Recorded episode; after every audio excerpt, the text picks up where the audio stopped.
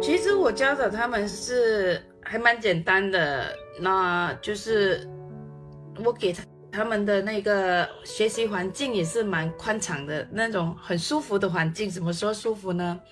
就是他们听我课的时候，必须要认真的听。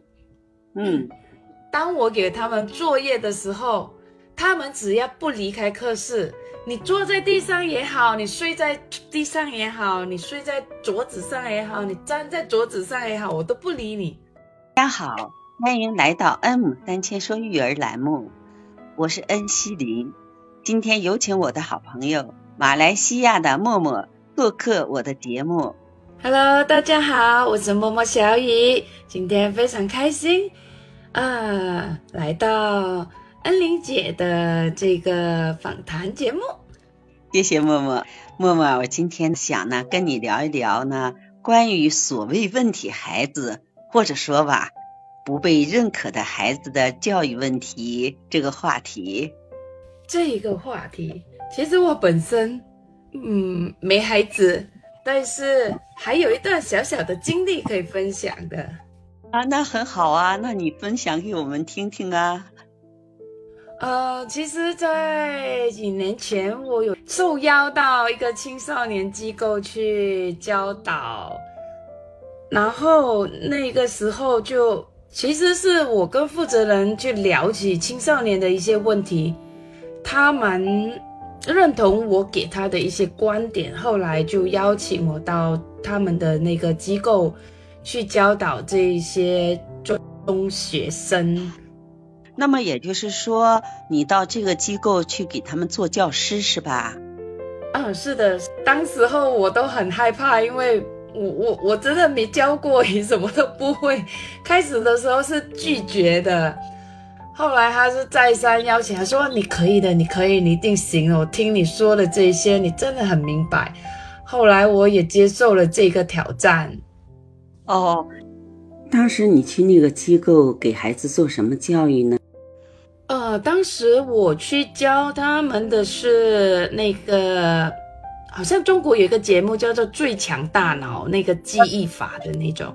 因为，中国是有这么一一档节目叫《最强大脑》，你都知道哈。对对对，因为当时我看了那个节目之后，我就觉得哇，那个大脑好强哦，我想去学，然后我就学的这些记忆法。你是到这个教育机构是以？记忆方法去来做这个教学的是吧？啊，它不是一个教育机构，它是一个呃，属于说收容所，又不像收容所，就是其实这些小孩他们有些是嗯单亲家庭，然后有些是孤儿，呃，有些单有些孩子哦，他们在学校是属于呃可能不被学校看好，或者是呃家长学校就。我认为他们很坏，他们有些是逃学的，有些是打架的，有些被踢出校园了，然后就会他们的父母有些是单亲嘛，没办法去照顾，就把他们呃寄送在这个机构里。默默是不是就是所谓的这个问题孩子或者不被认可的孩子？是不是？可以这么说，嗯，然后当时候呃。我就接受了这个挑战，就去教导他们。开始就本来答应说是教了三个月，后来教着教着，我也喜欢他们了，我教了九个月。在这三个月之中，你们建立了友情，是吧？所以你又继续的坚持了六个月，也就是九个月的吧？对对对，因为我开始，因为当时候我的想法是这样啊。他们都其实都学会了，但是，嗯，可能就从小也没有建立一个学习的环境跟习惯。对，就是说，在这个过程中呢，九个月让他们把平时这种不习惯变成习惯，形成了肌肉记忆这种方式，然后呢，他们就会持续的去按照这个方式呢坚持到底。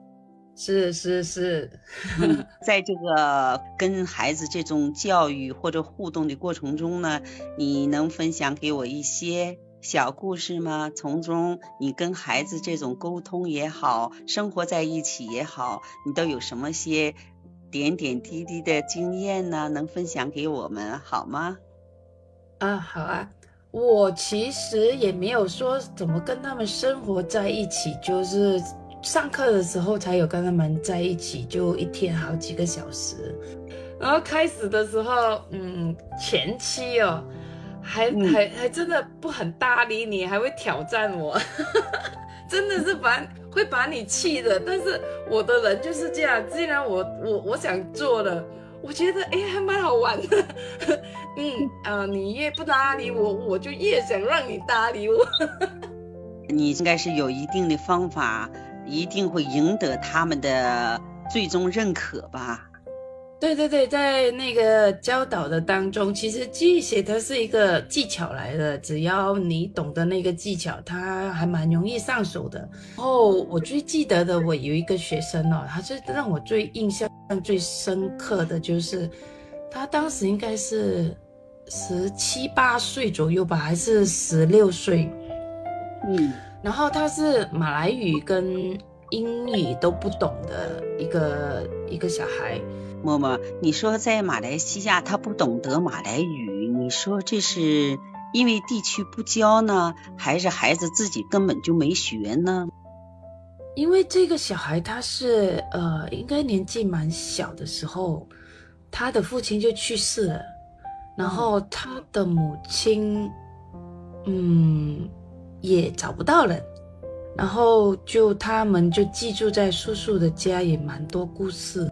的后来就叔叔就把他们寄送在这个机构里，呃，可能也没有继续再去上学了，所以他们对这些也不大清楚。默默是这样的哈，那你从这个在跟学生接触过程中呢，你有什么这个教育方式呢？分享给我听一下。其实我教的他们是。还蛮简单的，那就是我给他他们的那个学习环境也是蛮宽敞的那种，很舒服的环境。怎么说舒服呢？就是他们听我课的时候，必须要认真的听。嗯，当我给他们作业的时候，他们只要不离开课室，你坐在地上也好，你睡在地上也好，你睡在桌子上也好，你站在桌子上也好，我都不理你。这么棒，那宽松的学习环境，然后他们就会觉得很自由啊，不会拘谨的，一定要坐着或者是怎么的排排坐。嗯，我也觉得这样的学习环境应该会比较舒服吧。正是因为呢，你给他们一个宽松的环境，所以他们慢慢会跟你配合。对对对，开始的时候他有些还不是很配合的，那后来就，呃。我的方式也不会像老师的方式，我也能笑，我也能凶，但是我很少跟他们凶。如果我说话，他们抢着说的话，就是他也在底下说。当然，哈，我就会做出一些动作。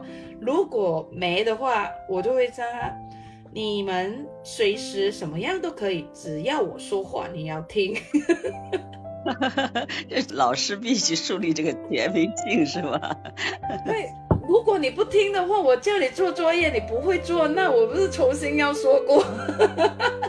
孩子在这个课堂学习哈，我觉得一个宽松环境呢是非常非常重要的。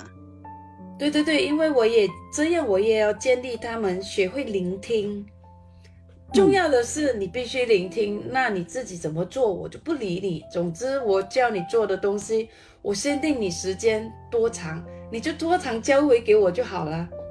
那你你要怎么样，我都不理你。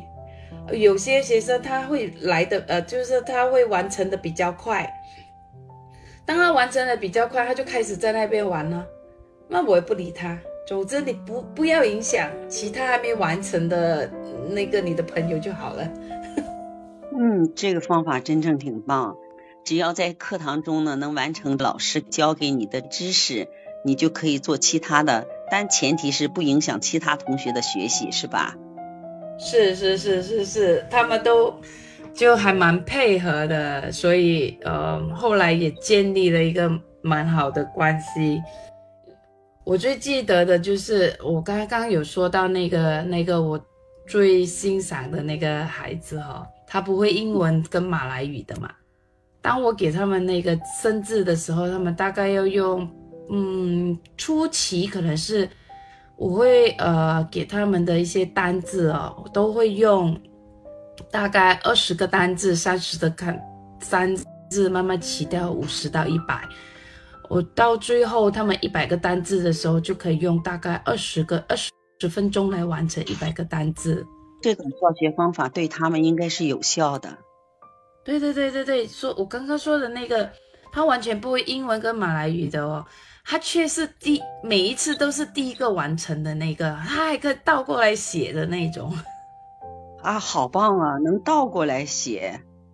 对呀，倒过来写的意思就是我会排列一到五、一到五十或者一到一百个单字，每一个位置你都要放正确的，却不能够调来调去的。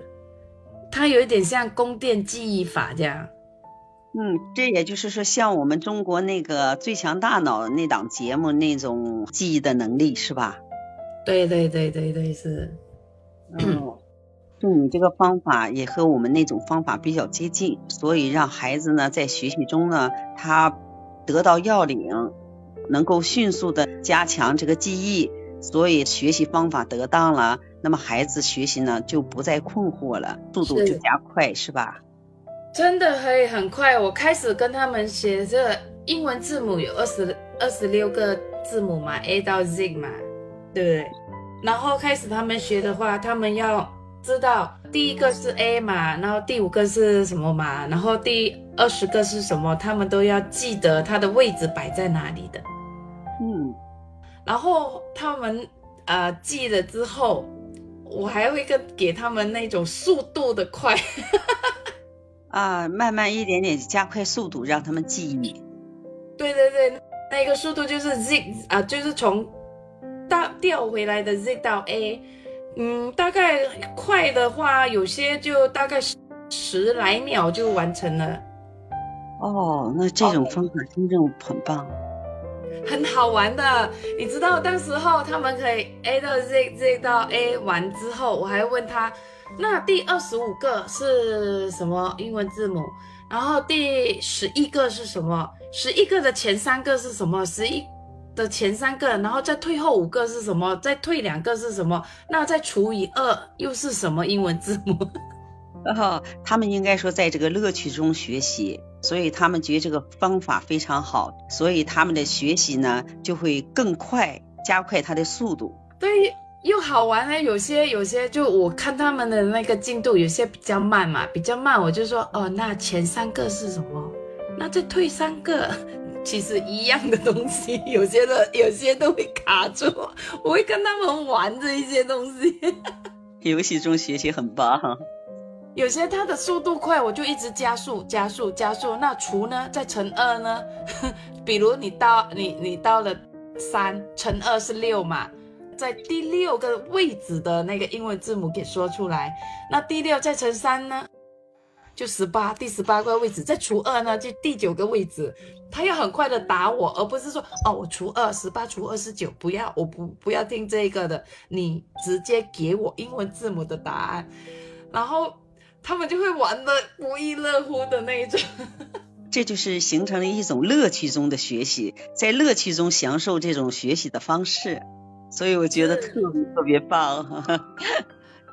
然后有时候我就给他们英文单字，然后要他们集，我就买很多零食，然后给他们吃，但是不是马上给他们吃的，就是我们要来比赛，分两组，然后。